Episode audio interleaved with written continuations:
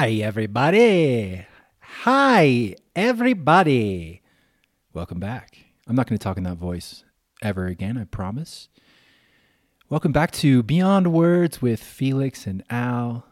Thank you for joining us on this journey, this amazing journey through life and all the lessons, all the struggles, all the joys, all the ups and downs, all the plants, all the medicine, all the love, all the friends, all of it is right here on Beyond Words with Felix and Al. Thanks for joining us for episode 14.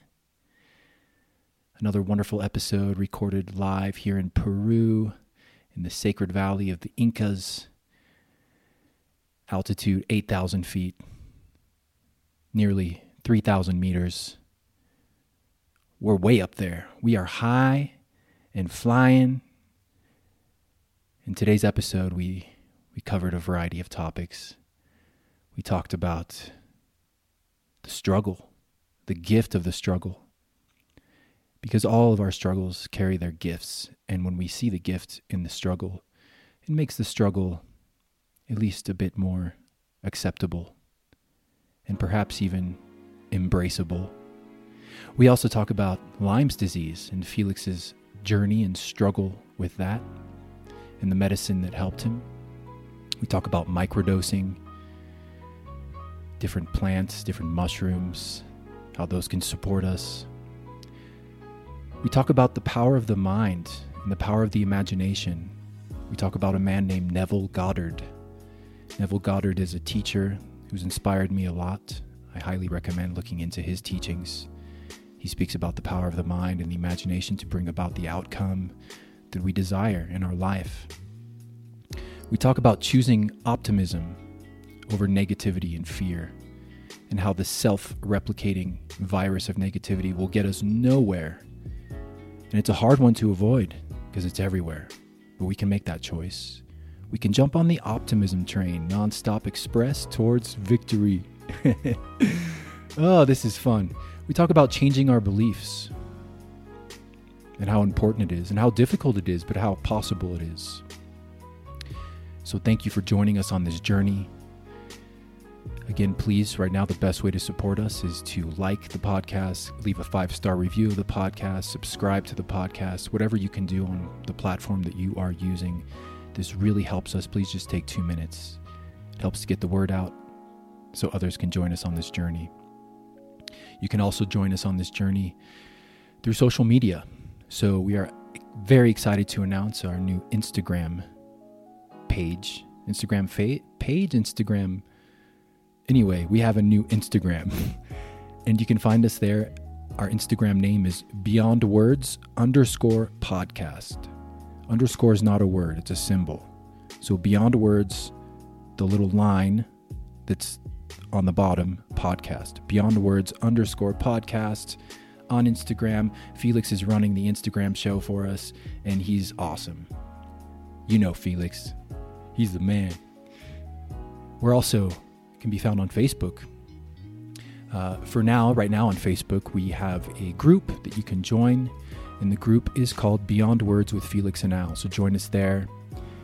Uh, that's where we share videos and books and things we've discussed in the podcast. It's also a place for you to just join the conversation on this journey. Speak to us. Let us know what's going on for you. Let us know what you think. We'd love to hear from you. And for those of you that are social media averse or would prefer to privately contact us, we have an email address, and that is Felix and Al at protonmail.com. That's Felix and Al at protonmail.com. And we're just asking all of our listeners right now to please get in touch in whichever way social media, email, and let us know what you're interested in. If there's something we discuss on the podcast but haven't gone in depth about, and you'd like to guide a conversation in that direction, please let us know. Uh, anything, anything you, you you're interested in, uh, we'd love to talk about it because we love what you're interested in too. That's it. So that's all for the announcements. We have some exciting uh, projects in the works with this podcast. We're expanding it, we're growing it, we're creating new content, and uh, more on that to come. But for now, enjoy the journey of episodio número 14.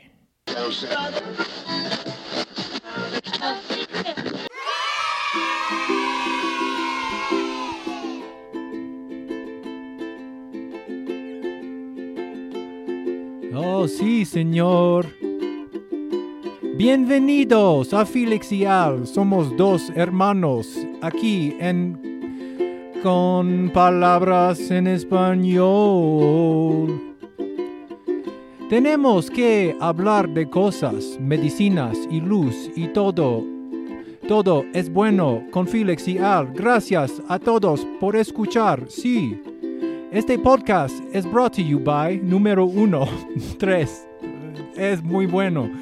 Episodio 14. Aquí estamos para hablar de la luz y de todos hermanos.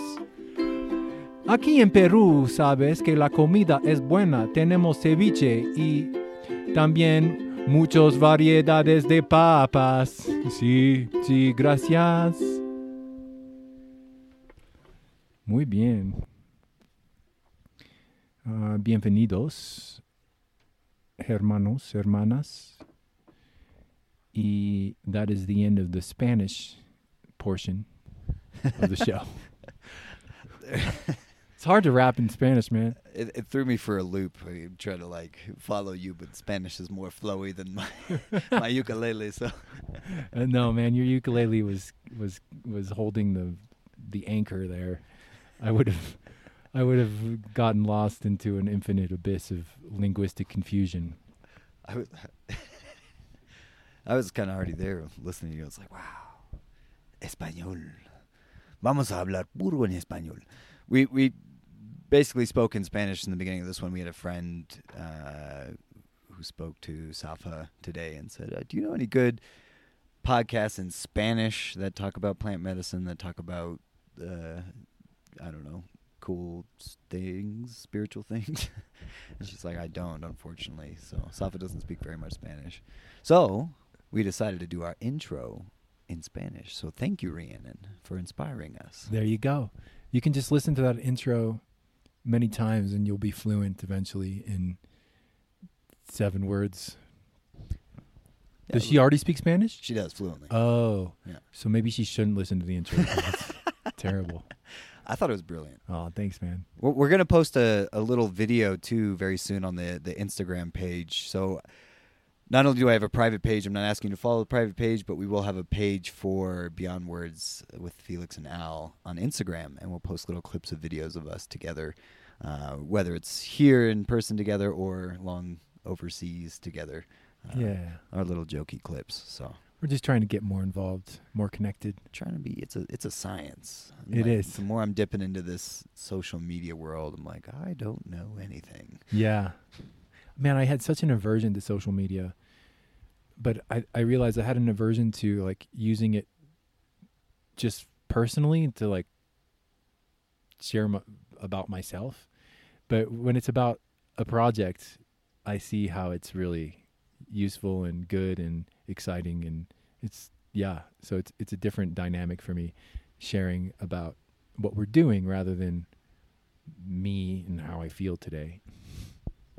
Yeah, I can definitely echo that. I mean, there is a not this is a very blanket statement. There is some element of narcissism that is involved with social media. I can see um, Some people. some people. I'm not saying again. This is a very that's a very blanket statement. I'm sure it's very few, but I watched a a short clip of it was like a, it said narcissists in the protests, and it was like all these Instagram models and like uh, I don't know what any of the Snapchat or something like that models posing in front of broken windows with like paintbrushes, and then they'd like get back in their Mercedes Benz and drive off. It's like, That's hilarious. like, it kind of turns me off from this world. But at the same time, like, if it weren't for social media, like, I don't know how far our podcast would reach. And I'm just really grateful to all the people who are supporting us through Facebook, through Instagram, through Apple, you know, media, iTunes, iTunes. or Apple Podcasts. Apple yeah, Podcasts. Yeah. yeah, it's an amazing tool. Uh, We talked about this before, and there's so much shit on social media. So I'm happy to put something I don't know, more interesting and useful on there to fill the gaps. Yeah, let's. We're like the creamy filling in between each of the crappy crackers, yeah. like Grey Poupon. Great poupon. Yeah, So how are you? How are you today? I'm great. I actually have a pretty interesting story story to share. I wish I would have shared in the last one after coming out of dieta. Um, I have been allergic to red meat for about eight or nine years, and this came after getting Lyme's disease. And what I think it was from is uh, uh, they call it the Lone Star tick. So it's a certain I don't know strain of Lyme's disease that creates a, an allergy to red meat. And in this last dieta, I had a ton of dreams about red meat, and it was like me going to the store to buy red meat, to uh, Oh, sorry, I moved. it's okay, uh, to buy red meat, to eat it, and like I just kept hearing throughout the diet, like I can actually eat red meat, which is like I didn't know. Like, okay, this is a test. Like, I shouldn't be thinking about this. There's no way I, this is. I, I can't. I can't think about this right now. And it just kept coming up. There's like something in my body that was like, no, it's like it's time to eat red meat. And I was terrified, so I went and I got like a little mini steak at at uh, Plaza Vea, or sorry, at Aicha, the local butcher. It was a Milanese steak, which is like kind of like a breaded steak. Um, and I tried a little bit, and I waited. I waited about an hour to see if I would start breaking out in hives and vomiting and whatnot. And nothing happened. I was like, "Oh, is it over?" So I finished the Milanese, and I waited again, and nothing happened. And so with this, I don't know if it was just this dieta. I mean, it could be so many different things. Drank a lot of different plants in the last eight years, so uh, it's hard to really pinpoint. But really, at this point, the plants were telling me, which was amazing, that it's okay to have red meat again, and it was true. And I've been actually eating quite a lot of red meat, and I and I've been very anemic for the last eight years, like, and it's caused a lot of issues. Um, but yeah, to to be able to eat red meat again is a huge, huge thing for me. When was the last time you tried before? It, the last time I tried was five. Ooh, let's see, it's 2020 now, 2015. So f- five years ago. And you would break out in hives and The I didn't know it was gonna do this, and I ate this piece, this large, delicious steak. I went home and literally, it felt like I was dying. Like I couldn't breathe. I broke out in hives.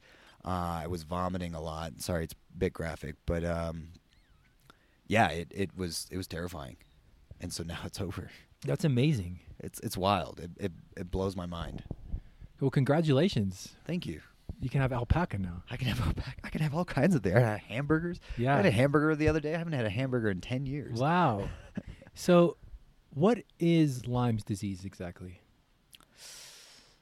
Well, Lyme's disease is a very strange disease that mutates once it's contracted. So, Lyme's disease that comes from a little island called Lyme, and actually, right now, Really? yeah, there's a this island of Lyme uh, was actually a test facility for bioweaponry for the U.S. military. And recently, I just saw that Congress, it was being brought to Congress, uh, this case of Lyme's disease coming from this basically bio- biological warfare because of how it messes people up so bad. And so they're they're going through this court trial right now. I haven't checked into it recently. I've been offline quite a bit, but um, yeah. So once once you contract Lyme's disease, it mutates. So the first symptom I had of Lyme's disease was the flu. Like it was like, oh, I just have a flu. You know, like had a fever, uh, tons of mucus coming out my face, and didn't feel good. And the week after that, it was like anxiety, depression. Um, I felt like I was losing my mind. After that, it turned into like organ failure. It started like destroying my organs. Jeez, wow. Um, so it's a pretty aggressive virus or disease. And the thing with it, it's so hard to test and find that you have it unless you know you. The, okay, I found a tick. I found. Uh, I saw the tick. It was a deer tick. They come from deer ticks specifically. Um, and if you don't find that, it's like you you just go to the doctor and oh, I have the flu, oh, and then you go to the doctor. Oh, I have anxiety, and you just go for these other things, and it's very hard to find where it's coming from. And it it is it a, it's a virus or a parasite? Do you know? Like, and it attacks I think it's a virus. it attacks the immune system, attacks everything. everything. and it and it's strange because it can infect each person differently. I had a person, a guest, come down, and they had the worst case of Lyme's I've ever seen. Basically, they had memory loss, hair loss. Uh, they started having seizures and auras, and like Jeez. it was just it was destroying them. And none of the doctors knew what to do or how to treat it. It's it's not a very common disease, but it's becoming more mainstream. Yeah. I mean, I think there's over 400 contract or 400,000 contracted cases or noted cases, Confirmed cases. Confirmed cases. And where were you when you think you when you got bit with a tick? Uh, I was in Southern Maryland doing some forestry work, Because that's where apparently it's most prevalent. It's in the east coast of the United States. closest to the government. And where where is this island? Where is the Lyme Island? I don't know that, Huh. but I know the island is called Lyme. wow. So that the only reason I found that out was through this court case that was coming up to with Congress. And w- wasn't that a primary? That was a prime, a big reason you first came to ayahuasca, It was a huge reason. and you you experienced immediate like uh, improvement from ayahuasca. Definitely. Yeah. Definitely. I mean, as far as like, I mean, with ayahuasca, ayahuasca is really interesting because it boosts the serotonin in the system. Like, there's a huge jump in serotonin, um, which is like the happy drug. During the experience. Yeah. Um, so when that anxiety, depression kind of really set in, and then I took ayahuasca, it just kind of pushed that aside. And it gave me more space to actually want to keep going and figure out what's going on and, and heal it deeper. So that was that was definitely a crucial element to, What- to my healing. Wow. Cause it, so it gave you kind of a boost because you were so debilitated by it that it's even hard to address it when you can barely get out of bed. And Well, yeah, it's not just getting out of bed; it's also like brain fog, which was so annoying. Like Yeah. I really, like I've said on here before, my clarity is is my favorite drug. yeah. and when I had brain fog, it was just it, you just can't function in life. You just everything is half there and half not. I can't fully engage with my environment. I know, man. I mean, I saw a lot of people come through the Temple of the Way of Light where we both worked facilitating, and they would come. A major reason was Lyme's disease and all the symptoms it came with, and and I've been really blessed in my life. I haven't had anything like that kind of chronic ailment, and especially ones that are kind of mysterious. And people have tried hundreds of different approaches, and they can't get to it, and it's just debilitating, but not debilitating to the point that people take it so seriously. It's like this subtle thing where it, the person looks okay, but meanwhile they're in pain and they have brain fog and there's depression and it's it's like so disease like Lyme's disease. It's maybe it, and it seems to be getting more and more attention now, but it wasn't getting so much attention because it's not so obvious the symptoms from it. Yeah, I mean, I think that goes for any kind of mental illness that starts to creep onto someone slowly. Um, you can't really tell it's there, or it's like, yeah, it's it's hard to. Just never judge a book by the cover, by its cover, because it's like you, you have no idea what's happening to the person internally, like what amount of pain they're in physically or uh, mentally, emotionally. It's it's such a challenging thing, and with Lyme's disease, like no one really understood. I, I seem pretty normal. I mean, I, I know how to cope. I know how to smoke weed. So, you know, like- Yeah. And smoking marijuana was actually what helped me have an appetite, which helped me to keep my body strong, which Wow. helped me with a lot of different things. So, marijuana was an incredible aid in that as well. so many people are suffering quietly or even they i think some people just kind of get they get used to it in a way they just accept that they're going to feel like shit and but i saw a lot of really positive results from ayahuasca and when they would come to the to work with shipibos at the temple shipibos don't they didn't know what Lyme's is you know and so firstly trying to explain it you know and when we have consultations explaining what it is and what the symptoms they're experiencing are um, but ultimately it's really in the ceremony that they would look at the person and look look in them and in their field and just approach it from that way. And they had really amazing results. So i'm i'm curious like what from how you see it through ceremony and through the lens of ayahuasca and energy like w- w- is there something you see with it and and how it's attacking the person? It's even it's even hard in that space. I think. Yeah. I mean, we've spoken about this before. There's so many elements to a human being, and it's like with this disease in particular, the way it attacks the immune system, the way it attacks the mind, the way it attacks the nervous system, all these different aspects of the body. It's like we almost have to go through a checklist. Okay, this person has Lyme's. Where is it shutting down? Where is it attacking them the most in this system? And not that it's a bad spirit, but that's a way we see it. Like this, this virus is like a, it's almost like this bad spirit. It's like a this energy that has intention and direction. If I can describe a bad spirit the best way, and it's not Mhm. a good intention for its host. And so, yeah, with within my journey of experiencing this for myself and doing a lot of ceremonies at the temple and kind of going into, well, what is this thing that's feeding off of me that's taking from me? I mean, especially with the energy loss, it's like this vampire or vampiric force. Um, and I'm not saying it's a vampire, but that's how we address it, and that's how we Mhm. see it within this context of, of visions and and um, working in that space. Mm-hmm. And do you see it? What is? Does it look like something? It looked like a tick to me.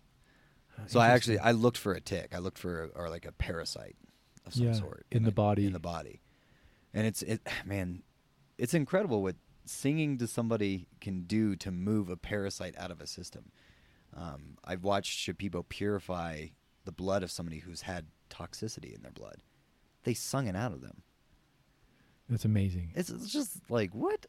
I mean, it's it's amazing. It's still amazing to me, even when it happens in in this own space, in my own space here, where it's like, oh, we're gonna purify your blood. You have a toxicity. You have metal poisoning in your blood.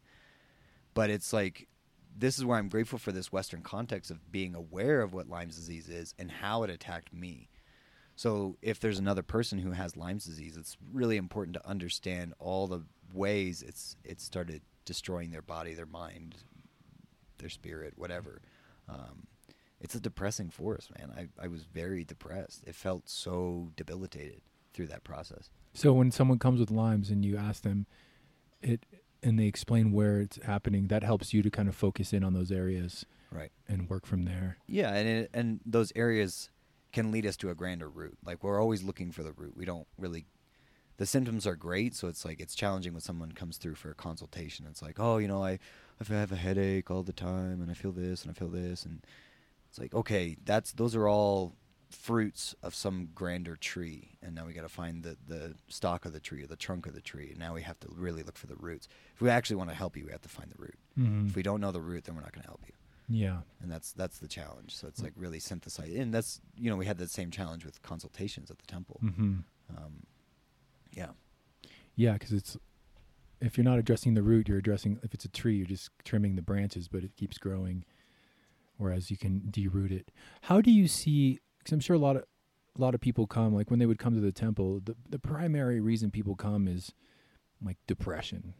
What like what does that look like? well, there's varieties of depression.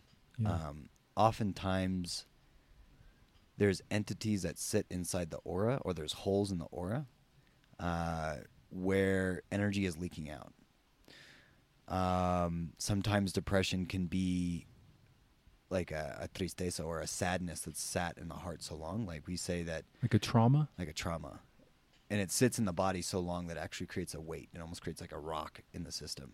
And so through the process of cleaning that, we have to like break up the rock, figure out what the trauma is, and help to unwind it from the, Mhm. the heart, especially. So the heart tends to hold the greatest weight of emotions. As a lot of people know, that makes sense. Because Yeah, yeah. when you're really sad, your heart kind of Your heart is heavy. Down. Yeah. heavy heart. So it's literally weighed with something, and it's like, and there's actually so many cures for depression. The issue is too with depression is the person often, and I'm not saying this is a broad spectrum case, but the person becomes attached to that state of being in some form or another. Like I, I was for many many years. Like that's why I listened to like pretty heavy music. Mhm. It was like embodying this space, and it's not it wasn't necessarily bad. It's a great place to learn from, like our, our Jacob question last time, you know, learning from these dark places. But at the same time, I didn't move anywhere, and I was in this like kind of like heavy hot tub of my own misery. Um, but yeah, depression can be a lot of different things, and so like looking in a person, and when they say depression, it's such a broad spectrum Sure. thing. It's like, okay, well, is it mental depression? Is it like the thoughts that are radiating through the head that are kind of the circus or the merry-go-round of thoughts that keep playing over and over? What are the stories this person's telling themselves? And where is it that this root has grown from? Which is again goes back to the root of the trauma or the incident where somebody said something really mean to them or where they were abandoned or hurt really bad. Hmm. And uh, those those impacts of our past, of our childhood, are massive. I was thinking about this today. Uh, Louis C.K. talked. He's he's quite vulgar, um, but he talked about this. He's like, you could literally do anything to a baby, and they'll they won't remember it. And that's absolutely not true. Mm-hmm. That's absolutely not true. Uh, a baby can actually remember way more than we understand. The issue is when we become adults, we don't know why we're messed up. We don't know why we're ac interacting with the world in a certain way, and it's because we've had CPTSD or something that's beyond this um, this story that we've Mhm. created of our life. It's like pre-cognitive trauma, right. and the baby, yeah, the baby absorbs every, all of it. I'll give a personal example. I was five years old, and I one of my family members had a huge mental breakdown, and had to go to the hospital. They were hospitalized for eleven days, so they were gone. And nobody could tell me anything, but there was an awareness that some something happened, something snapped. It became unsafe, and so there was this constant fear of like watching people of like oh no this is an element that even in my family was there like and it was it was severe depression that really crippled this person's life and like but the child doesn't know what severe depression is. The child doesn't know why this person disappeared. The child doesn't know why this person was throwing cups across the room or whatever it was. It just was an incident. And it reflected in my life and how i interacted with people who had similar characteristics to this person in my life so to uncover that to to really excavate this this terrain of my childhood psyche was is, is very challenging because I don't want to remember these painful things, but I need to if I actually want to live a better life. Um, yeah, So it's like shining a light on the root of it. So your whole approach is understanding the root, the root cause, because that's where you can access the actual lasting healing. And what's beautiful with this is it's like having the opportunity to share in these experiences. So it's not like i've i'm not perfect. I have not i'm not a master in any any sense of the word.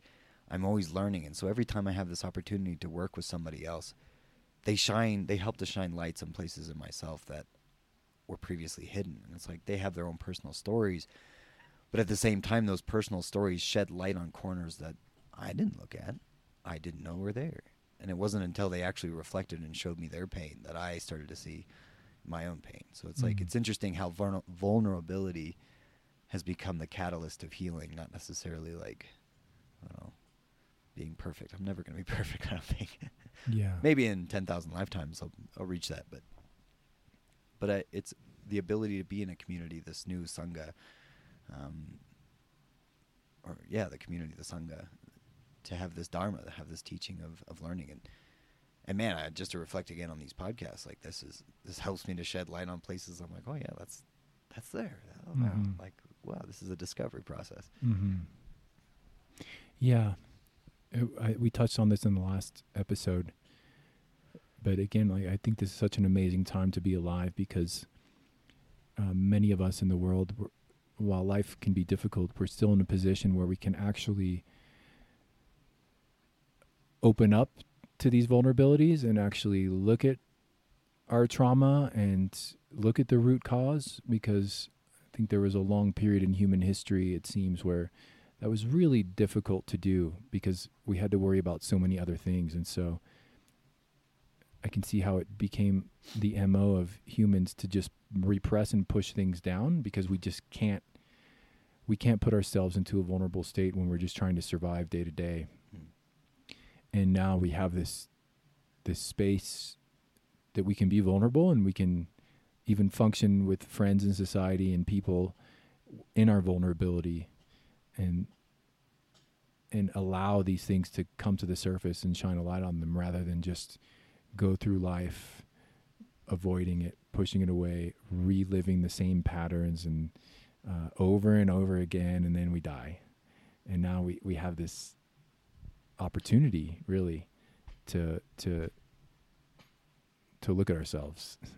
We're in a really pretty amazing position right now. If we, for those of us, if it's our intention to to grow and to evolve and to heal. So, I was having experiencing brain fog uh, this week, Hmm. and it it happened. I was rolling. I was in jujitsu with our friend Chase, and um, I mentioned to him like I just couldn't retain anything. He would give me instructions like with my body, and I, I just it wouldn't connect from my brain to my body. I couldn't move the right way. I was just it was a really weird experience, and I attribute it to several things. I think I was just not eating well those days, and I was maybe jet lagged. But anyway, he suggested I go, I try um, cordyceps mushrooms because we have a guy here uh, uh, in in Peru in the Sacred Valley who he grows all types of mushrooms, edible mushrooms, oyster mushrooms, medicinal mushrooms, so like cordyceps or lion's mane or reishi, and then he also grows magic mushrooms as well. And so I went to see him to buy some cordyceps, and I ex- explained about the brain fog, and he's like, "Well, here I'm just going to give you this uh, this purple powder, and it's and he said to microdose it, and it's psilocybin." Uh, and so he gave me some pulverized powdered psilocybin, and he showed me the, what the microdose is. So for the past few days, I've been experimenting with that, uh, and I wish I had some lion's mane. I want to go get some lion's mane from him because Paul Stamets, who's like the mushroom master, if you Google Paul Stamets, you'll see what I mean. And he's recently been talking about doing a microdose combination of psilocybin and lion's mane because lion's mane specifically works on the brain, on memory, on cognition, and he finds that, that combining the two with psilocybin uh, just like magnifies the impact on the brain in terms of bringing clarity and cognitive function and cognitive repair. So people that have had, you know, multiple concussions or trauma that really impacted the brain, like he sees that this can kind of reconstruct that and reopen these neural pathways that have been uh, blocked through our traumatic experiences. So, but I'm experimenting with combining psilocybin with uh, with um, cordyceps, and so it's day three, and I don't know. I think it's good. There's a fine line between a microdose and a dose. I've learned that. I learned that when I was back when I was playing a lot of tennis. I was in New York, and I was like, oh, I'm gonna microdose psilocybin and play tennis. And uh, the first time I did it, it was great. And I would just like, I was just a little bit ahead of the game. Like I feel like everything slowed down, and my coordination was just tip top shape, and I was hitting the ball with just perfect timing. But the next time I did it, I think I went a little bit beyond the microdose, and it was like, and so it was just a little too much because my coordination now was a little bit off and the colors were really bright. And then i found myself pondering what's the point of even playing tennis? Like like what am i doing? So it, it it brought a little too much perspective you know? So there's a fine line but a microdose and i don't even know what you know you can look this up online like what is technically a microdose of psilocybin but you know what he showed me for what i'm doing now is just like the tippy tip tip tip of a tiny spoon is a microdose of this powder. And he said much more than that, and you'll start to feel it. He said when he goes beyond that, sometimes it's hard for him to maintain a conversation, to stay focused. Uh, but I do notice, like they've, I believe scientists have and doctors have like mapped the brain when people are under the influence of psilocybin. And it's like all these parts of the brain that don't usually light up, light up in these studies. Like it really activates the brain. So I, I'm really curious, and to me, that this is like with plants and with mushrooms. There's really two. There's two ways I see of using them. One is the therapeutic way, which is like the microdosing, so to actually help with symptoms. Um, but without really getting into a deep experience and getting to the root that might be difficult. And then upping the dose, we get beyond the therapeutic of the of the symptoms, and we get into the accessing accessing root causes and facing our shadow and all these things. So, um, and the same with, uh, you know, I've microdosed uh, San Pedro as well, and it's similar, um, where it has a cognitive effect that's not really a ceremony. You can go about your day, um, but it just seems to open, expand awareness in a certain way. Uh, and same with iboga as well. Microdose that. Um, but the thing with iboga is you microdose it enough days in a row, it starts to build up. so I was doing that for like a week, and then one night I woke up in the middle of the night and I was like deep in an experience, and it was it really freaked me out. I was like bringing up all my fear, and I was like in an alternate reality. I was like, oh geez, okay, I need to lay off the microdose. But uh, yeah, mushrooms are really cool, man. Yeah. Well, in in Paul Stamets' book, I think it says how mushrooms will save the world. Mm-hmm. That's like the one of the catchphrases. I have the book here. I'll post it on the on the Facebook group and the Instagram group just to share what we talked about. But I, I man, microdosing was is an, is an incredible tool for healing the body and the mind. Mhm. Um, I was microdosing mushrooms, psilocybin mushrooms, for quite a long time, and just yeah, it's it's incredible. But that line between microdose and I actually had a dose became a bit blurred, so I stopped for a bit and then had to reset and start over again. Uh, yeah, but I mean, I'm a very firm believer that no matter what disease is on the planet, like nature has the cure, no matter what. Yeah. Like these plants are billions of years older than we are. Totally. We can't even imagine how old or intelligent these plants are, and it doesn't matter if it's a new disease or not. I still think plants have the cure for it. Um, during this COVID time, COVID time, the COVID the, era. the COVID era. Uh, I was talking to my teacher Sui, and he was telling me, "Oh yeah, in the village they had three cases, and they were cured in two days." They said we have all the plants that we need to actually get rid of it. It takes nothing, and it was just like it's common knowledge plants, not even like the secret plants that the maestros know. Right. right. Yeah, I believe it, man. I mean, if nature, because it seems to me, if if human beings, if we just disappeared from the planet, uh, within a couple years, it seems the planet would just it'll- it would rebalance itself pretty quickly. It seems that the overall course of nature is balance and harmony. And so, what is disease?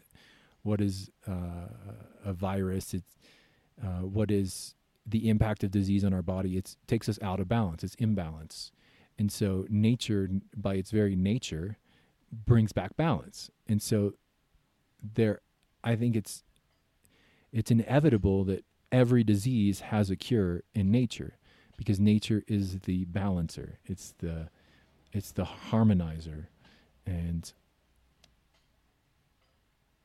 uh, indigenous ancestral indigenous traditions knew that. They didn't get distracted by the marvels of modern science. And so they totally understood that. And maybe didn't verbalize it in the same way but it was it was uh, self-evident that nature brings balance and they worked with nature and they worked with the harmony of everything. And i see that we're going back to that. I think we have to. And uh, we are also nature right? Like human beings. So although we're we're a little different but we are. We're nature but you could argue that we're i don't know maybe we are uh, the result of a alien science experiment fucking with the DNA of a monkey and creating us, you know. I don't know. But we're still nature, we're part of the universe and the universe is it's in balance, right? Everything's in balance. So there's a cure. I believe that. I mean, not as like a like a, I read it in a text, and that's an interesting fact. But it's like seeing how nature naturally finds balance for things. Um, you know, there's plants that eat radiation. There's mushrooms that eat radiation. There's mushrooms that can eat metals. There's mushrooms that can eat microplastics. Like, if if nature didn't know about that, it wouldn't have the mushroom to counter that. Yeah, mushrooms that eat oil spills too. Well, then, in, in from that same argument, it's like, well, if if a population of a certain animal is out of control, nature creates uh, an equalizer, generally like a virus, right? They, like Or a predator. Or predator. You know, yeah, exactly. It just equalizes. So It's only when we come in with our limited intelligence that we start to mess things up. I think of a good example of Hawaii. Hawaii has some of the rarest birds on the entire planet. They only exist in certain islands there, and and what happened is certain flights would go from Guam to Hawaii, and the snakes would sleep on the tires of the planes and the helicopters, and they would get into Hawaii. So the Hawaiians were like, "Oh, we can't have the snakes. They're they're eating all our indigenous birds here. We should bring in mongoose." So they brought in the Ah. mongoose, and the mongoose ate all the snakes and started eating all the birds and just started destroying the environment. And it's like we think that adding a species to an environment or taking away a species from an environment. we try to play God. We can't do that. We can't win. We the same thing happened in the Caribbean. I lived on St. Thomas, and there's huge mongoose problem. It was the exact same Wow. reason. I think I, forget why they brought the mongoose. Was it for rats? Maybe it was for snakes. Um, but yeah, St. Thomas is invaded by mongoose and iguanas. Like they don't have any predators. yeah, Oh wow. there's f- iguanas everywhere, man. It's insane. You have to really be careful when driving. There's just like iguanas. There's flat iguanas, smashed iguanas on the road. It's like, yeah, it's weird. Yeah, Well, I think of this this article I saw recently in in the U.S. of they found a method to get rid of mosquitoes. Okay, I know, I understand mosquitoes are annoying. Mosquitoes carry disease. They're they're annoying, um, but they're a huge food source for birds. And so you take out, you know, you take out this element of the mosquito, and you start killing off this certain bird. Well, you kill off that certain bird, you get a certain other insect that's going to come around that it feeds on, or another animal that it feeds on, or whatever, and it's going to start throwing things out of balance slowly. I remember reading something that without bees, humans can't exist. Bees, like this other insect, you know, and it's like, well, okay, we're going to go kill the mosquitoes, but it also gets like, you know, 50% of the bee population stuck in these traps as well. Wasn't there a Black Mirror episode where they had? I think it was. Wow, it's getting windy. We got a storm coming. It's a twister. It's a twister. It's a twister. Uh, I think it was Black Mirror where they they had created uh, robotic bees. Yeah, I think so. Bees had gone extinct, so they figured out, okay, we'll just make these tiny robot bees, and they pollinate. They're just like programmed to pollinate. But then somebody got a hold of like the programming and started programming them to like basically burrow into people's ears and destroy their brain. it's pretty fucked up. But uh, uh, yeah, balance. Everything's in balance. I also heard that there's now a genetically modified mosquito that kills malaria mosquitoes or something. There's something they're doing with malaria by genetically modifying some mosquitoes. It's kind of kind of freaky. I mean, It's- genetic modification is such a dangerous. It's a slippery slope, man. Safa Safa actually mastered in genetics and biology, Oh, and wow. so she she was doing this in in a laboratory, and I think she had this realization um, one day of like she, oh, how could she ever think to do this to play God by splicing genes or whatever and making new genome? I'm using the terms incorrectly, I'm sure, but it, would it terrified her, so she stopped that that work, uh, and then started selling medical equipment. But yeah, I, I she listened to this um, documentary on where gene splicing is now, so they can basically create. They can go into an embryo, and uh, and change the genes and change the DNA in it completely, so it has certain characteristics. And what's interesting about that is recently we started reading A Brave New World by Aldous Huxley, which is an incredible book. I recommend reading it. A new TV show is coming out on A Brave New World. It's actually written, uh, one of the writers is Grant Morrison, the guy I posted it on the Facebook group. And uh, in the beginning of A Brave New World, they're in the genetics facility where they birth human beings. And they can decide what kind of human beings they have. They have like alphas and betas and sigmas and all these strange terminology, but they can make really stupid people that know how to do tasks just very simple tasks.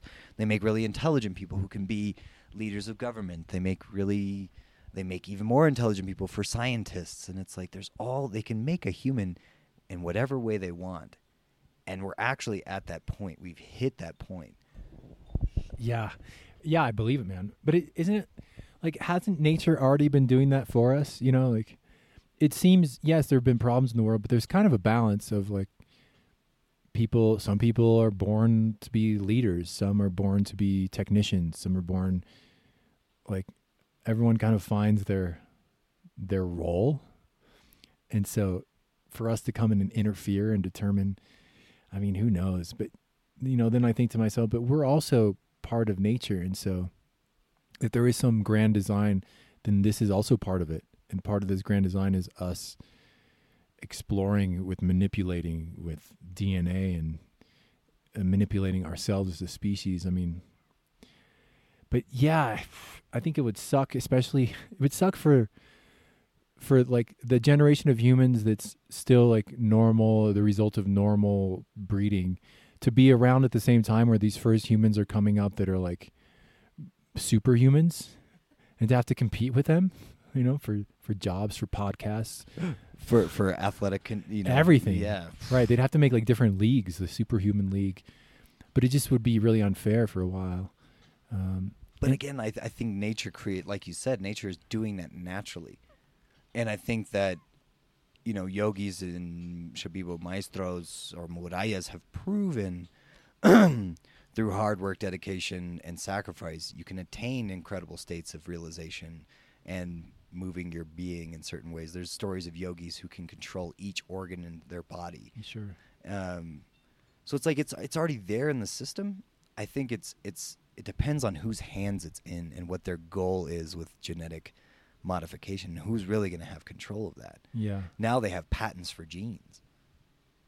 Whoa, that's weird. Tell me that's not creepy. So, like, a person would be patented? Yeah. Or some of their genes would be. Yeah, I don't understand enough about it to really get too f- worried about it, freaked out. but uh, I, I would imagine inevitably, even the superhumans, they would have their, they would be born, they'd have their traumas and issues, right? And maybe I don't know. I just sense that if we if we manipulate too much out of the natural way of things, that eventually it'll come to the surface that these superhumans have some deep issues, like like we, we we're bypassing processes that need to happen in the course of a human life. I don't know. Like, what does it all mean? What would a human, a superhuman that we've designed, have a soul? or could they? I mean, of course, it's going to have a soul, it, but would they design it with some element of not feeling emotion? That's actually another part of the research was seeing how they could create a super soldier that could never get PTSD, which is terrible because that they would commit a lot of atrocities. They basically, you could call it a super soldier that never experiences PTSD. I would call it a sociopath in the army, you know, like a psychopath like someone who doesn't feel emotions, doesn't think about repercussions of their actions. I'd call it a robot. Yeah, or a robot, but it has a soul. Well, and and maybe this is we're getting to like some conspiracy realms. yeah, let's do it. But this is why, like, I, man, I really enjoyed Terminator movies. They're great movies. Uh, but I think that's why artificial intelligence is terrifying. I think there there isn't a soul within that. It's a man created thing maybe they can input the human aspects or the human yeah human aspects within an artificial intelligence or some kind of supercomputer but at the same time it's a machine built to calculate to the umpteenth degree and there's there's certain discussions on on artificial intelligence and I'm no genius on this or I'm no expert I should say. Um, but one of the things is okay artificial intelligence is going to find a way to preserve the earth first and foremost because it's its host it's its livelihood for something it's energy whatever. And what is the single greatest threat to earth? Humankind. Yeah i've heard that too. Yeah i don't know but speaking of terminator it was it was a bit odd i, I just remember terminator 2 like arnold schwarzenegger's character he's a robot but yet he starts to feel emotion. Doesn't he shed a tear at some point? Yeah. And he yeah. he like shows love, and he just like he cared for. he becomes human in Yeah. a way, which seems impossible if you're purely a program, and underneath that that skin, it was just metal and electrons firing, and I think they that was their method of saving the world was inputting some element of human emotion within him. oh, so it was that was a program. That was part of the was program, too. But again, it's just a calculation Yeah, yeah, to feel sympathy. So even then, if the robot supersedes that or becomes more intelligent than that program, again, it's just going to be like, oh, that's an overridden, obsolete program. I'm going to download a new one. That brings me back into a balance of I don't give a shit or Yeah. something. Yeah, yeah. It's interesting uh, that idea that AI will become intelligent enough to realize that we're a problem, but maybe we're not. Maybe it'll become intelligent enough to realize that we're not a problem. We just we just think we are, and ultimately, the forces of the earth and universe are way more powerful than us. No matter what we do, and we can destroy ourselves. You know, we can even destroy the planet planet will probably recover with time once we're gone. And uh, if it doesn't there's a whole universe out there and it'll balance itself out. So i think we we we gives our give ourselves a lot more credit than we deserve. We really our impact is pretty minimal. It is. I don't know if you've seen the the clock of time that signifies the the lifetime of the world of Earth, where it shows that we're literally like five minutes, like human human lifetime. Like Is nothing. Is nothing. It's five minutes on the clock of the of the world. right right We're nothing. What, what, what do we think we're going to make an impact? yeah I mean, hopefully we can make an impact on people and their lives and things like that. But as far as like destroying the earth, I think the earth is always going to recover. Earth is fine. It even says it in the Tao Te Ching, like, you know, people are so worried about the environment and the world, but the world, we should be more worried about how we are in the world yeah and our relationship to the world. And yeah, we can destroy each other with nuclear bombs, but in another million years, that's gone. That, there will be no impact of that. yeah and maybe we've already done that and then the aliens that, that created us started the experiment over again Or they just they click reset on the computer. yeah Whoops. Let's try again. I was talking to our friend Bernard, and man, he's so good at verbalizing all of this in terms of like what what our purpose is and the way he sees it, and he sees it through the lens of ascension. And so ascension, and I, I'm not the right person to explain it, but basically, it's the idea that we are that spirit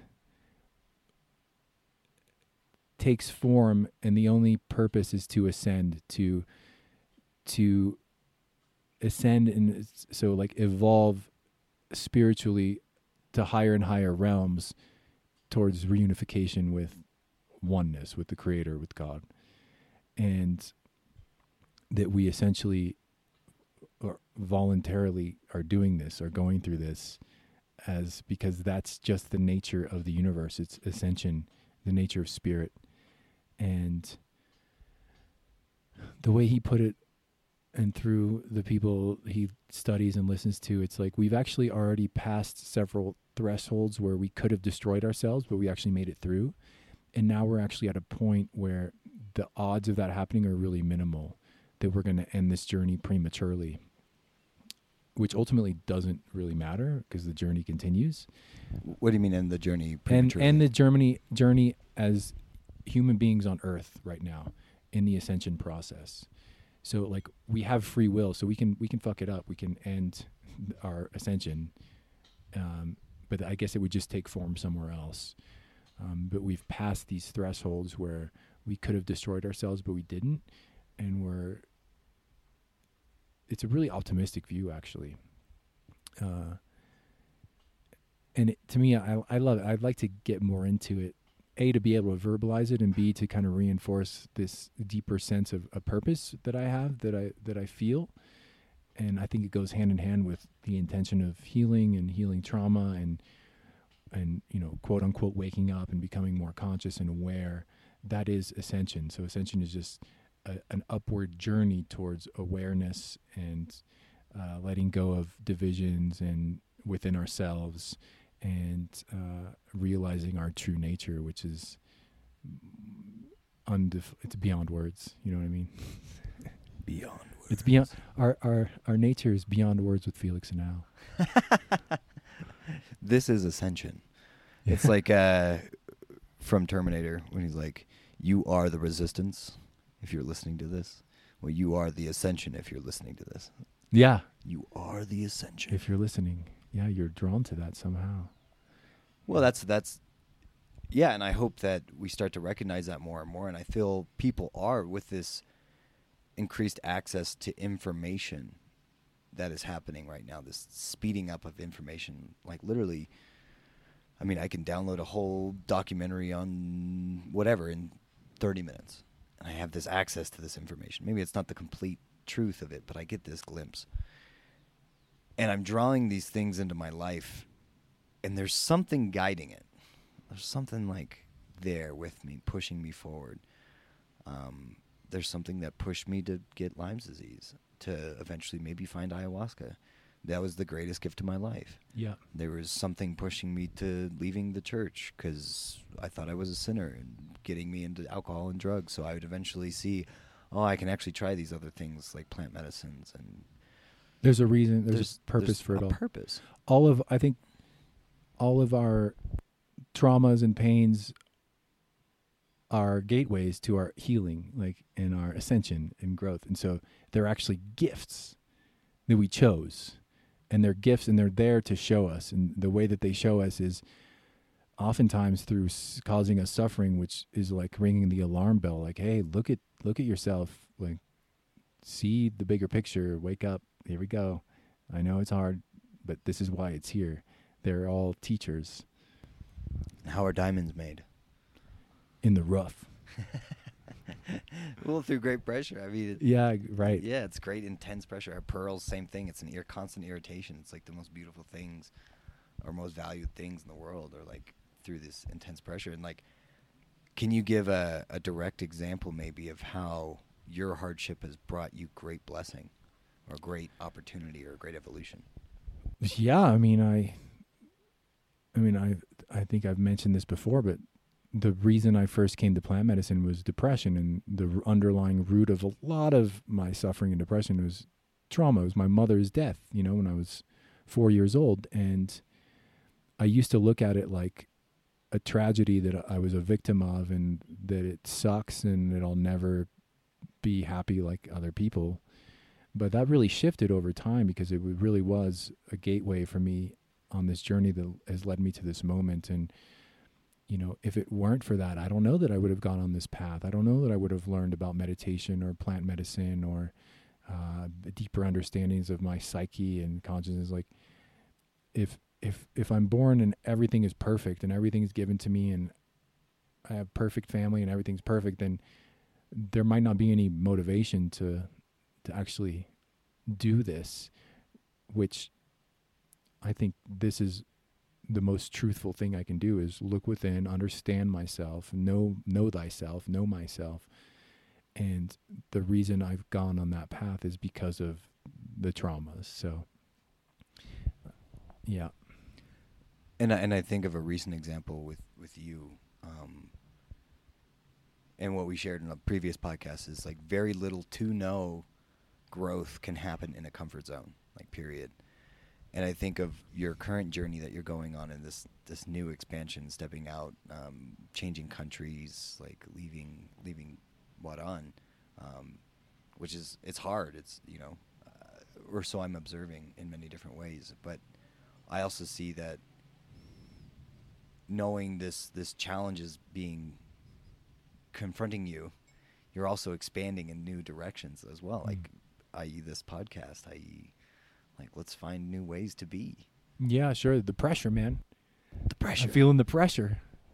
And even the pressure right now of like having lost my main income source be- because of the pandemic, like that's created a pressure, but it, what I'm noticing is it's really pushing me to to explore and understand what it is that I want to do and what what brings me joy and happiness and um, it it pushed me out of a comfort zone and absolutely I and I think this again this pandemic is ultimately a blessing for all of us um, and you know I say that knowing that some people are really suffering m- more than me economically because of it, or some people have died from it.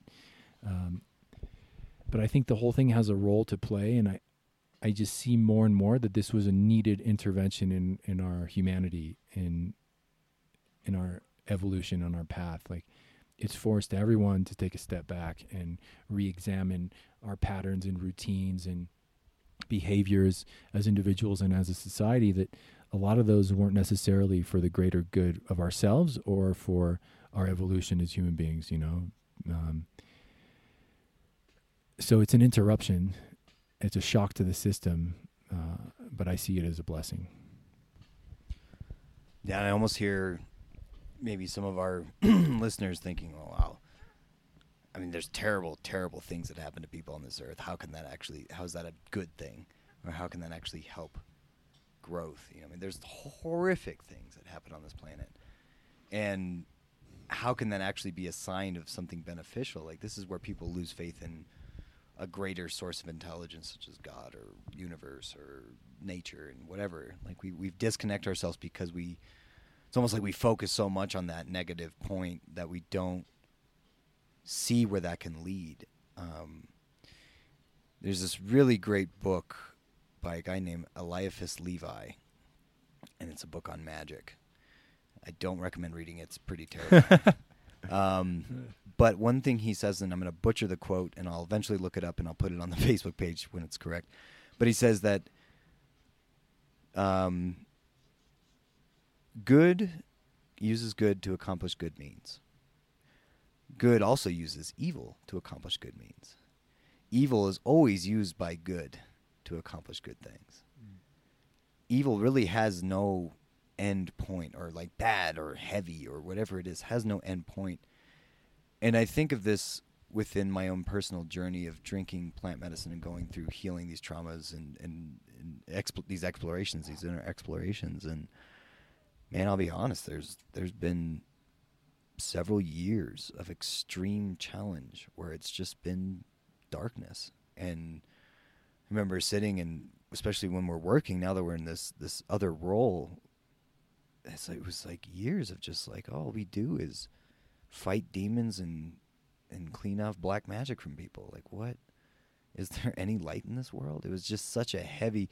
That's just a very small, you know, short trailer of what actually happened and, and those struggles that happened within that. But I just I some part of me knew there's something else. I couldn't put my finger on it at the time. I don't know if it was something I don't want to say it was like an angel. I don't want to say anything like that. I just want to say there was something inside of me that knew on the other side of that that it's going to be okay. And Saf and I have a little term for it every time we go into the jungle. We're like, no matter what we go through here, at the end, we're going to be sitting on the bench together smoking a mapacho going, whew, that was hard. But we're here. We're okay. And it was a vision she had while I was dieting by myself in terrifying isolation and dying, basically. And um, I, I stuck to that. And so, in this time of desperation, from my personal experience, it's like I, I'm looking for anchors of hope and methods of rebuilding my joy, methods of rebuilding an optimistic state of mind or a positive state of mind. Um, and I just don't know, like, what what would you say to that? What how would we find optimism in the darkness? How do we find the light in the darkness? Mm. That's a uh, so if I just mean there are moments in my life where I couldn't. It's only afterwards that I realized the light that was in it. And so I don't I don't know for me looking back at those moments and as recently as you know this process when I was in Africa with Ebola pandemic everything it was I didn't see I was in desperation I didn't see any light uh, there was maybe a glimmer there was just a little glimmer that kept me going but I think it's helpful to a just remember kind of like what you said and we said this last week you know the idea that in the end everything's okay. Everything's going to be okay. If it's not okay it's not the end. And so just remembering that and and I've had so many episodes in my life where I just felt like I'm going to be in this dark experience forever, forever. And every time I've yet to be proven wrong, every time it shifts, it comes out of it. Um, and so for me, it's just the experience of having been through it so many times and knowing that it always comes through. That's part of what keeps me going when I'm in darkness. Uh, but then again, when it's so intense, like it was in Africa this time, man, I forgot, and I I thought this was it. I thought this was uh, my life was going to end in this really dark place, and everything had gone to shit, and just everything fell apart. And you know what? That was part of my. I needed to experience that because in the end, everything is okay. So that always happens, whether I remember it or not. In the end, everything's okay. So, and I'm still integrating that experience, but I know this will be something that I will reflect on and know that it also played its role in helping shape my experience into the diamond, you know. Uh, so in some ways, there's nothing we really have to do. Um, if there's anything to do, it's just stay connected with faith. To me, that's what faith is. It's it's it's being in uncertainty yet finding the certainty that everything's okay and it's going to be okay. Um, I also think like the the Hindu the karmic view of the world and that explanation to me that puts everything into perspective and it makes all suffering it gives it a purpose. And it's like this is we we came here for this and we're we have to go through this. We have to work out this karma. And so it gives everything a meaning. And some people take it the wrong way like karma using karma as an excuse you know to to hurt someone or to uh, devalidate someone's suffering. Oh it's just their karma. And i think there's a more skillful way to apply the karmic explanation but i think it really does put everything into perspective. And to me it just means that everything i experience is for a reason including all the difficulty and suffering and the ultimate outcome is everything's okay. And i have to go through that to get back to that. It's it's it's a process of balance. We talked about balance you know if we live all these many many lifetimes on earth everything needs to be balanced out these experiences in order to realize ultimately that uh, our experience in this realm is not it's not it. It's a pathway. It can be the gateway to realizing what actually is ultimately true. And what's ultimately true is none of this none of these stories. I mean they're true and they're not true but they're they're they're really just gateways towards realizing our true nature Why do you think the Buddha is smiling? exactly Why is there a laughing Buddha? yeah Yeah, I think that's very well put, Al. Um, and I really like what you said about like sometimes in the thick of it, you, there is there's there's no hope at some point. and I and I think for me in my personal experience when I've hit those moments, those were catalyst moments that changed me in ways I can never put my finger on, but I know they've changed me forever. Um, I think of a, a huge moment uh, that happened within this last couple years, and I got to watch Safa go through an incredibly strong preva, a very, very, very big test. And it was the most terrifying thing I'd ever seen in my whole life. And I was in this moment, and there was nobody who could help. Nobody. And I just, I just, I was like, this is it. This is the end. I'm gonna, I'm gonna lose her. I'm gonna lose. I'm, we're done. And it wasn't a relationship thing. It was like a, a physical thing um, that was happening. And at the end of it, we talked, and she made it through. She's okay. She's in the house right now. Um, but she talked, and she said, "You know, when I was in this place, this terrifying place, she said the only thing I could hold on to, and the only thing I could do was actually have faith in Sui. I had faith that he could help me, no matter what. I didn't care, and I could just only hold on to that.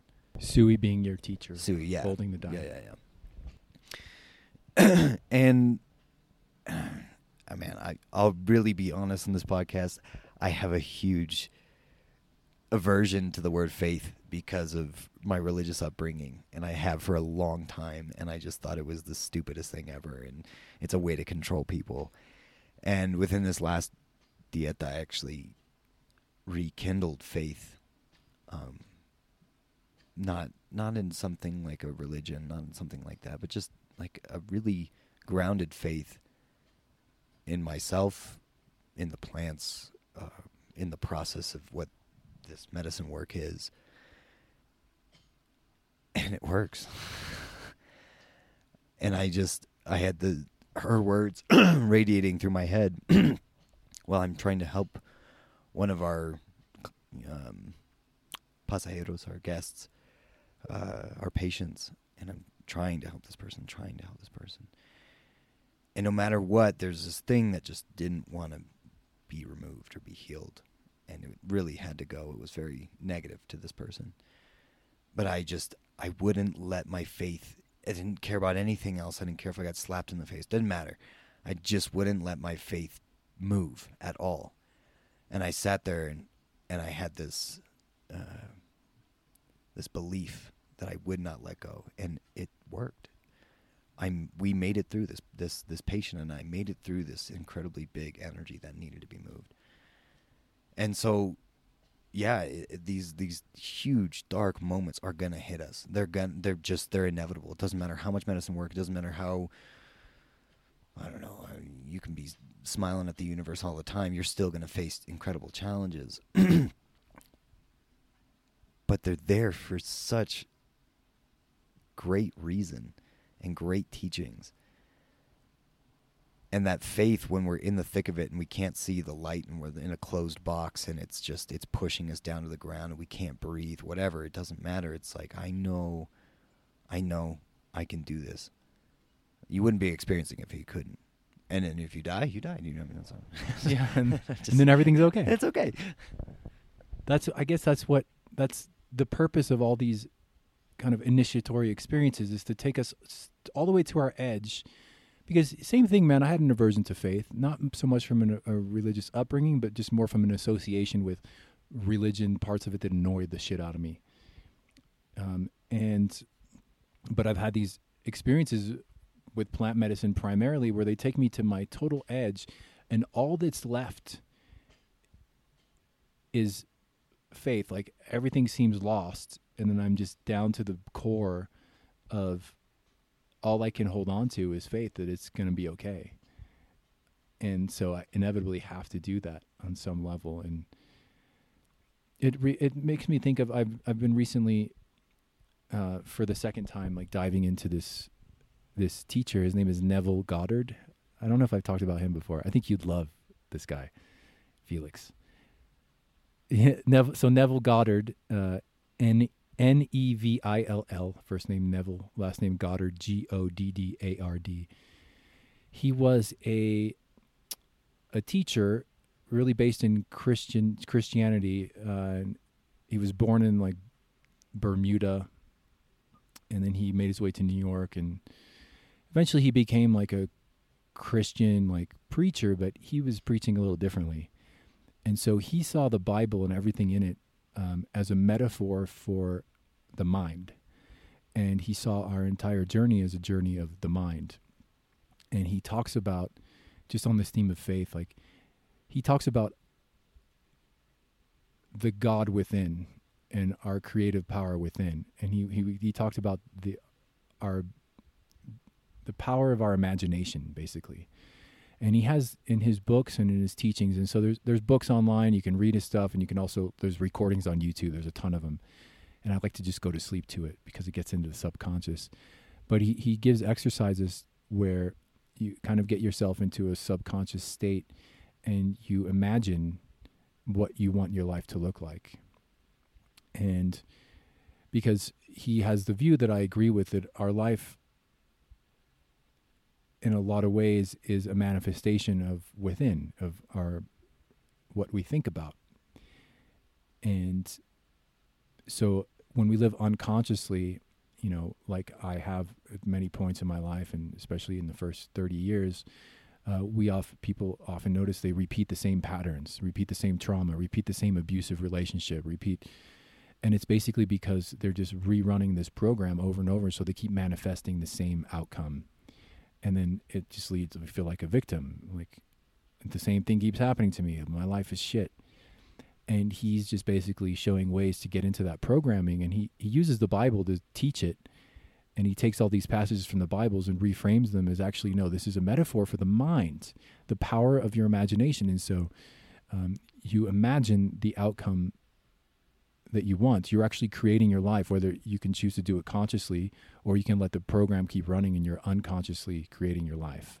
But it's always up to you. It's your free will. And so I think a lot of, in his time, a lot of other people in Christianity thought this was like heresy. You know, he's like saying we're God. You know, it's basically the the ultimate consciousness is where we can tap into that all of us, and that that's God from His perspective, and that's the creative force. And so I think it's so true. I mean, again, talking about this journey from Africa and and at some point, I got to the point where all I could do was just visualize myself getting back here and walking into my garden and making it home when all the odds seemed stacked against me. And it happened. It happened exactly how I visualized it. When I walked into the garden, it was exactly the way I saw it. And I saw my wife, and everything was exactly how I had imagined it. And man, last night I was, I don't want to get political here, but I want to tie this into I watched the debates last night. So the U.S. presidential debates, Donald Trump, Joe Biden, and I'm not going to get political by not even addressing their policies or their personalities. So some people hate Donald Trump. He's a egomaniac or a narcissist. He says a bunch of stupid shit. People think, and some people hate Joe Biden. He's senile, angry old man. Whatever. But I was just watching the debate, man, and from this perspective of imagining and creating an outcome for my life, I saw, man, I saw one guy was painting a picture through anger and pessimism and darkness and that everything's fucked. And he was saying that and saying, I'm here and my party's here to fix all that. And then the other guy was painting a picture of like optimism, like we're rounding the corner here. We're gonna like everything's gonna be okay. This is what we're gonna do. Like and all policy aside and all qualms with their personalities aside, like there's one particular thing that I'm more drawn to, which is the optimistic vision. And it's some of it might be a blind optimism like there is such thing as blind optimism but there's also a difference in just a mentality and how we look at our lives and how we look at the world. And if we're going to sit around and just look at the world as we're all fucked and there's nothing we can do about it and we're terrible species and uh, we're all evil to each other and all this and that then that's the outcome we're going to bring about. Even if it feels like we're doing this from some kind of righteous place and you know.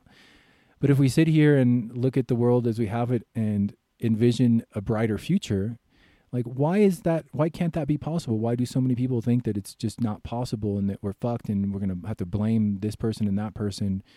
And i i really truly firmly believe it's within our power. And so i am more aligned and drawn to uh, leaders who, in whatever way, in their own whatever way, exhibit that sort of outlook, like a positive outlook, uh, an outlook where we overcome our difficulties, an outlook where we've already overcome our difficulties. So a lot of Neville Goddard's teachings, it's not about it's not about visualizing in your imagination what you want the future to look like. It's actually about visualizing that outcome happening right now and feeling it and this ties into people like Bruce Lipton too, who uh, is basically uh, I think at the cutting edge of like understanding neuroscience and and and how we can train our brain and reprogram ourselves to have a different outcome.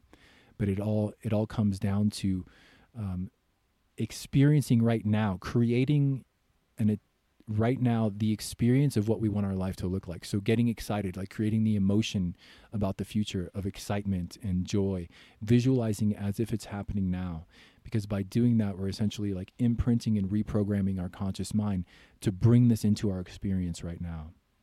And so I'm not going to name names in this political race. I think a lot of people can probably come to their own conclusions about it. And maybe people see these two candidates in a different light. Maybe they see one a different guy as the optimist than I do. But um, but I'm drawn to that. Everything else aside, I'm drawn to uh, a vision that includes the possibility that we're already in an amazing place in in in our life and in the evolution of our species, and that we can only continue to evolve in a positive direction rather than negativity, fear, anger, uh, blame, and all of that. So There's enough negativity on the planet right now. We don't need much. and it's totally it's self replicating Hmm. so the negativity doesn't solve anything it just it's a virus it absolutely is and it just creates more of it but that's what we need to go through i guess as a human species like we have to go through this to realize how mm, counterproductive it is to our evolution or it, it's productive to our evolution in the sense that we have to go through it to realize that it's counterproductive. So everything's okay no matter who wins this election i'm also you know i have a horse in the race. And and for a while i was like geez if, if this horse doesn't win then fuck the world is fucked. But now i'm at a point it's like no matter what happens like there's going to be lessons there's going to be learning from it. And uh, everything's okay and i've i've had horses in the race before that lost and everything's okay even though they lost so i think a lot of us will put way too much uh, weight on the consequences of an election and yeah, it carries some weight, but ultimately, uh, it's okay. It's okay, everybody. Let's just chill the fuck out. It's okay. Chill out. yeah, Well, that that brings up a lot of. I mean, everything you've said brings up a lot of different things for me. Um, the first I think of is, as far as a good leader, is Rickson Gracie. Rickson Gracie is an incredible. He's a master at jujitsu. let's put him for president. Oh my god, he'd be amazing, and nobody would be able to tap him out. Um, That's right. But Rickson Gracie, he talks about higher belt levels. Um, we're Al and I are both still white belts, so we don't really. You're a blue belt wearing a right white belt, my man. Nah, yet. I Let's will- face it. When I earn it, I earn it. But uh, um, thank you, though. That's very kind. Uh, but he he has this mentality of loving defeat and loving when he gets caught because he he he needs to learn something there. And so what he would do is he'd put himself in the worst position possible in jiu-jitsu or in a fight and he would find a way out. Doesn't mean he doesn't get hurt in that situation, but he gets out of it. And that's how he learned to be good at jiu-jitsu. Well, I think that's what life naturally does to us. It puts us in these very challenging situations and it's like get out. I've got my hands around your throat. You can't breathe. Get out. Change. Or pass out and just live here in this really miserable state. Um, but eventually, you're going to hopefully want to change and get out of that position. Uh, working with certain addicts or people who have done drugs for a long period of life, they feel like they have this monkey on their back, or they feel like there is something controlling them. And you know what? There is. There's some bad spirit or bad element or bad energy that has wrapped itself within this person and is pushing them into these bad places. Well, how is that any different from jiu-jitsu? When I'm rolling with with Chase, who's a black belt, it's like he's going to put me in bad positions. Um, I really have very little control to stop that, but I will do everything I can to stay safe and hopefully get out. And that's all I'm aiming to do. I'm going to get caught and a lot. I'm going to get caught a lot. I'm going to get caught by other white belts. I'm going to get caught by other blue belts, purple belts. It doesn't matter. And I I can say that so easily within this this space of a podcast and reflecting on it, but in that space of somebody choking you or somebody messing with your arm and putting you into a real kind of painful place, it's it's it's harder. So it's really it's it's been an, a catalyst for me to start embracing life in different ways and and I hope, if anything, like what you're sharing is, we just we ourselves, Al and I, and, I don't want to speak for you, is we're constantly looking for new ways to embrace and approach life, and a huge part of that is learning about the mind. I mean, I I think it's the only part, but uh, there's an argument there, or a, there can be a debate or discussion, but. Uh, it goes back to, to what Sui says to me over and over and over and over again. Sui, my teacher, he says, "Todo es Shinang." Everything is mind. Everything is mind. And I'm, you know, I heard that, and I'm like, okay, cool, yeah. Like I'm looking out, and that's all mind. Yeah, that's cool. There's a mountain there, but it's mind. There's a cool little high concept, you know, like God is blah blah blah blah blah. And the more I go into this process of trying, not trying to, but with this ambition to evolve or grow, like I, I just see that it's just the mind. I can literally change, and so can you, your listeners, so can you, Al, so can anyone. In this moment, right now, you can change your entire world. You can look out, and I can look out right now, and there's clouds in the skies, and look like it might rain. We had some wind earlier and man, I just it's, it's to ruin the podcast, and it just it feels dreary, and I feel heavy and tired, and I just don't feel like doing anything. I give up, and that's a mindset, and I'm to live to that, and I'm going to follow that mindset. I'm going to follow this wave that the mind is taking me down, and I'm going to go into this place of I'm heavy and tired. I'm just going to go turn on some Netflix and just kind of let my life drain by. Or there's this new mindset that's starting to emerge in me. And I know, like, oh my God, there's so many elements to the mind, and the mind is still a massive mystery to me. And man, that is exciting. You know what? The sun's starting to come out. It actually really is here in Waran. The sun's starting to come out. And man, okay, I'm a bit tired, but you know, I can push through it. And I really want to start engaging with my life and bringing things into my life in a positive way.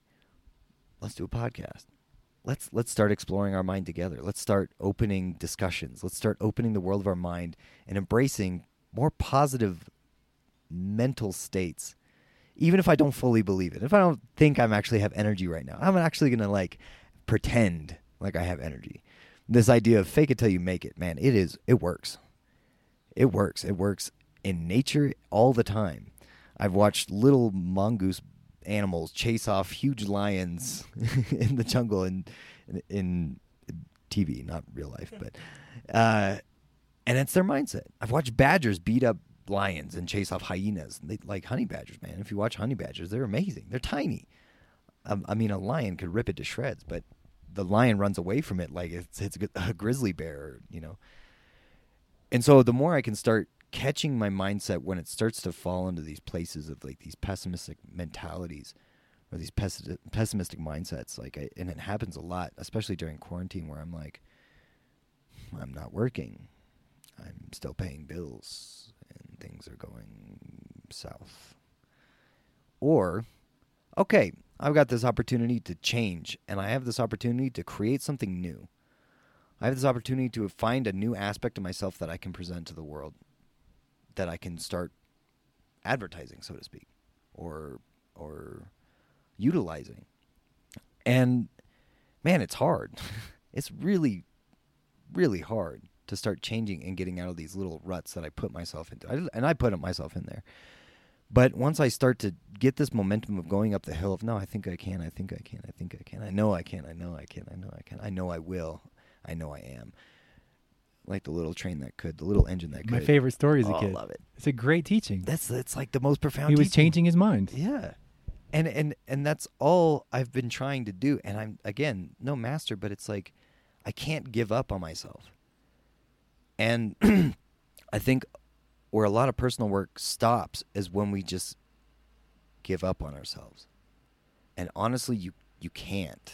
And this is why you know people get into very depressed states. This is why people talk about suicide. It's like, I'm going to give up on myself. I'm going to give up on life. Well, okay. With a limited understanding of you think this is it, this is the end. Yeah, you you've you've given up on this part, but there's many more to come.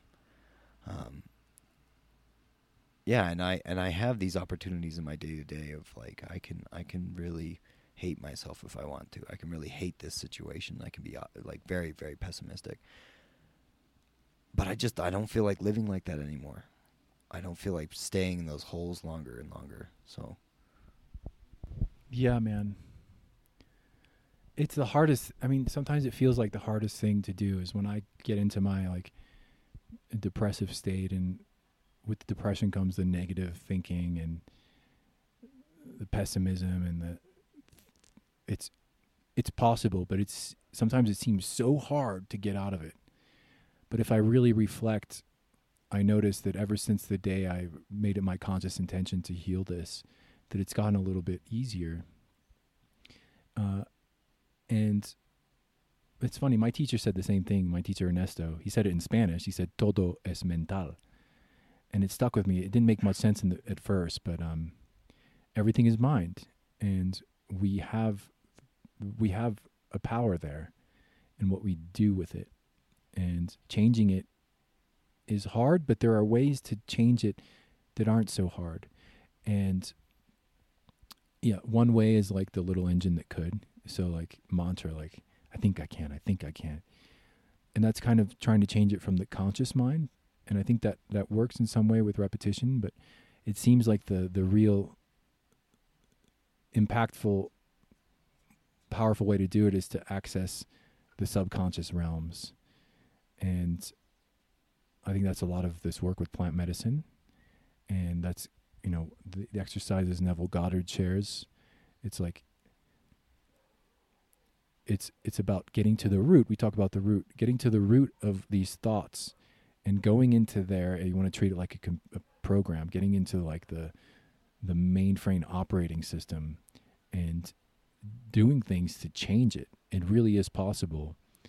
Uh, and there's little things that I do that, and when I stop doing them, it impacts me. It's like when I start my day or before when I go to bed if I just take a moment when I lay it down, close my eyes to visualize the next day and everything I'm going to do to feel like I'm making progress in my life and how it's going to go and how I'm going to feel, it has a major impact because then I'm like programming myself so that when I wake up that next morning, it's already there. The, the, the, the blueprint is there and it might not go exactly how I envisioned it, but, but I'll have that little motivation to go for a run and to uh, get some things done that I've been putting off making a list right before I go to bed of of all the things I'm going to do tomorrow to just check off the list, things I'm putting off, you know, these like bureaucratic pain in the ass stuff, uh, uh, working out, everything. So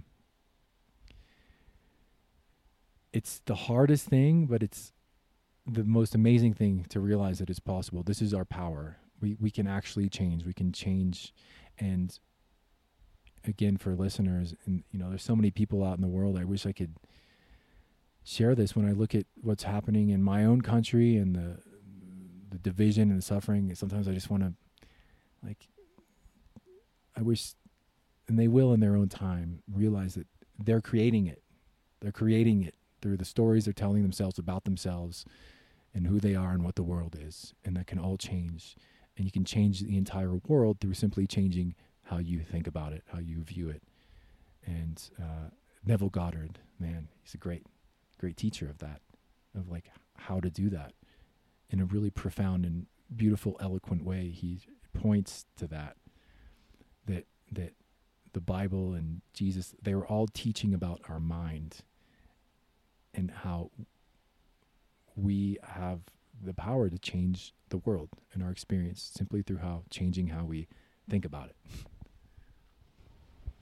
I have a funny story that goes along with the little engine that could. Uh, in a past life, not a real past life, but like in this lifetime that feels like a past life, I used to do a lot of weightlifting.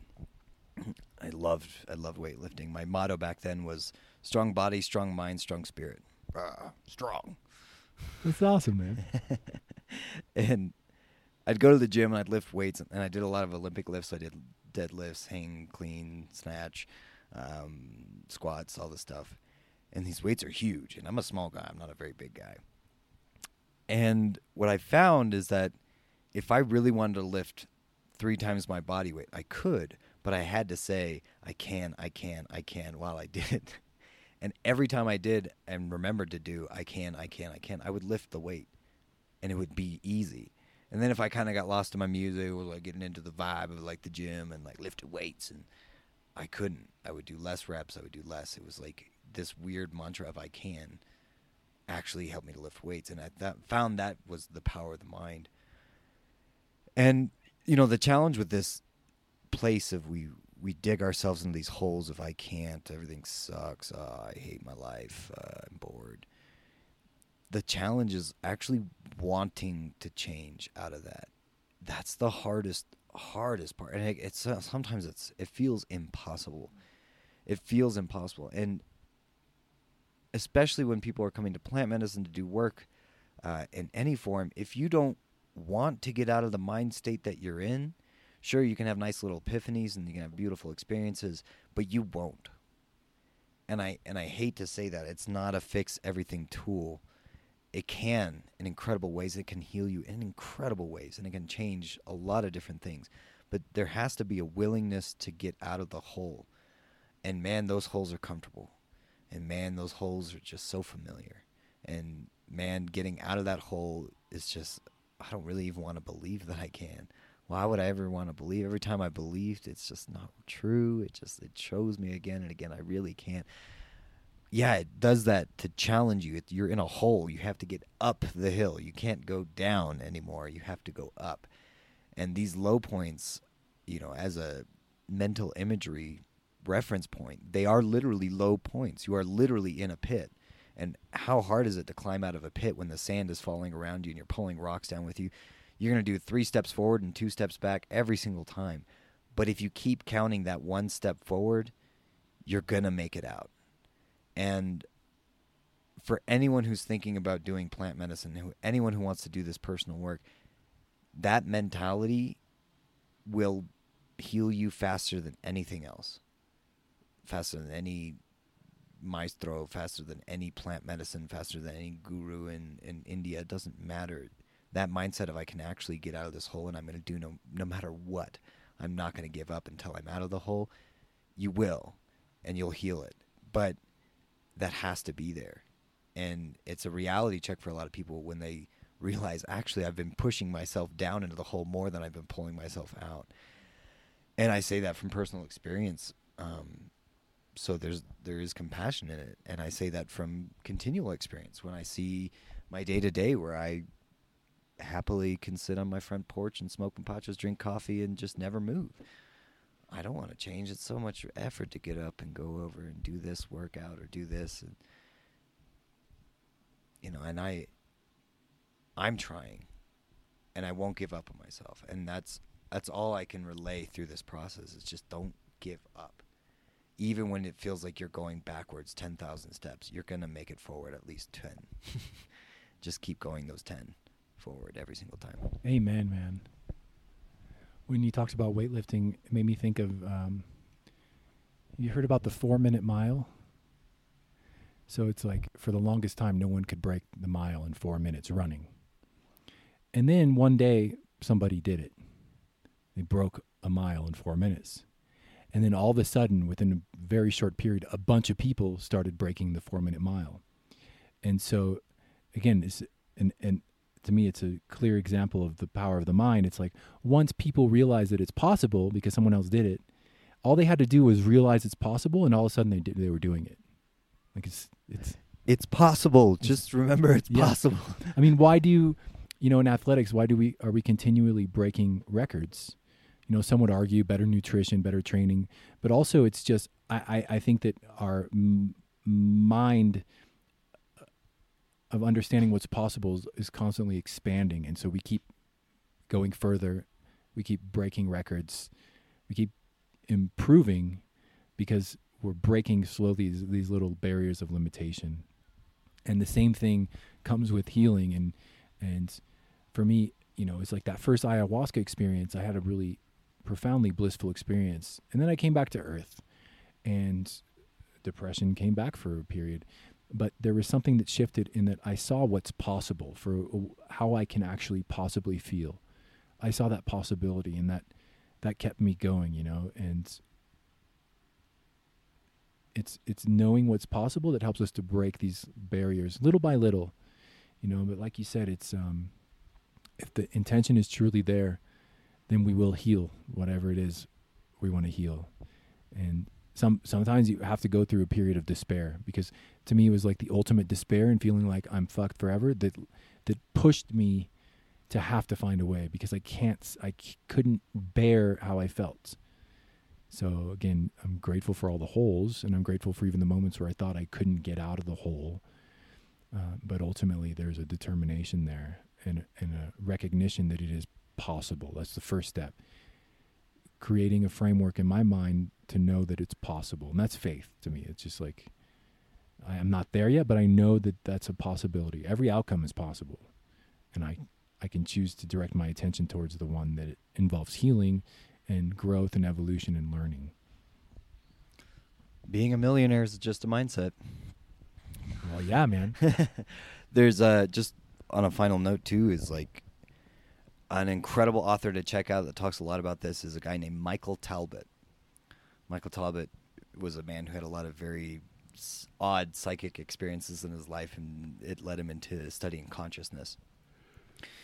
And he talks about a story of, of a doctor who had a cancer patient, and this brand new medication came out, and it said that it works 100% and it'll heal cancer in a certain period of time. And so he's like, okay, it's just a trial. Here you go. He gave it gave it to the guy. The guy took it, and his tumors dissolved like ice cubes. Well, several months later, the a paper comes out about the research around that certain cancer treatment and how it's actually false and it doesn't work. His tumors came back and they were Wow. growing in the system again. So he went back to the doctor. The doctor said, "Well, okay, I see this is happening. All right, well, um, there's a new treatment coming out right now, and it's still pretty trial, but here we can try it out, and it says it works really well." He took it. The paper said it worked great, and again, his tumors melted like ice cubes. Again, the paper came back out, and it said that this medication doesn't work. The tumors came back, and he died. But within that, this doctor was like, "There's a huge key to understanding how to heal." just through understanding these mindsets or these just these placebo effects. Why do you think there's a placebo? There's a placebo because even the placebo sometimes works better than the actual medication in itself. It's just if the person actually believes it's going to change them, it will. Uh, another story on belief that Safa shared with me. This incredible monk came to a went to an ashram, and this monk had learned through years and years of intense meditation that he could put his thumbprint into a rock. And so he went to this ashram to demonstrate this, and he said, "Okay, go out and bring all the the strongest believers, the people who truly believe that I can do that, this can happen, and bring them in." And so she gathers a lot of people because a lot of people really believed in this man.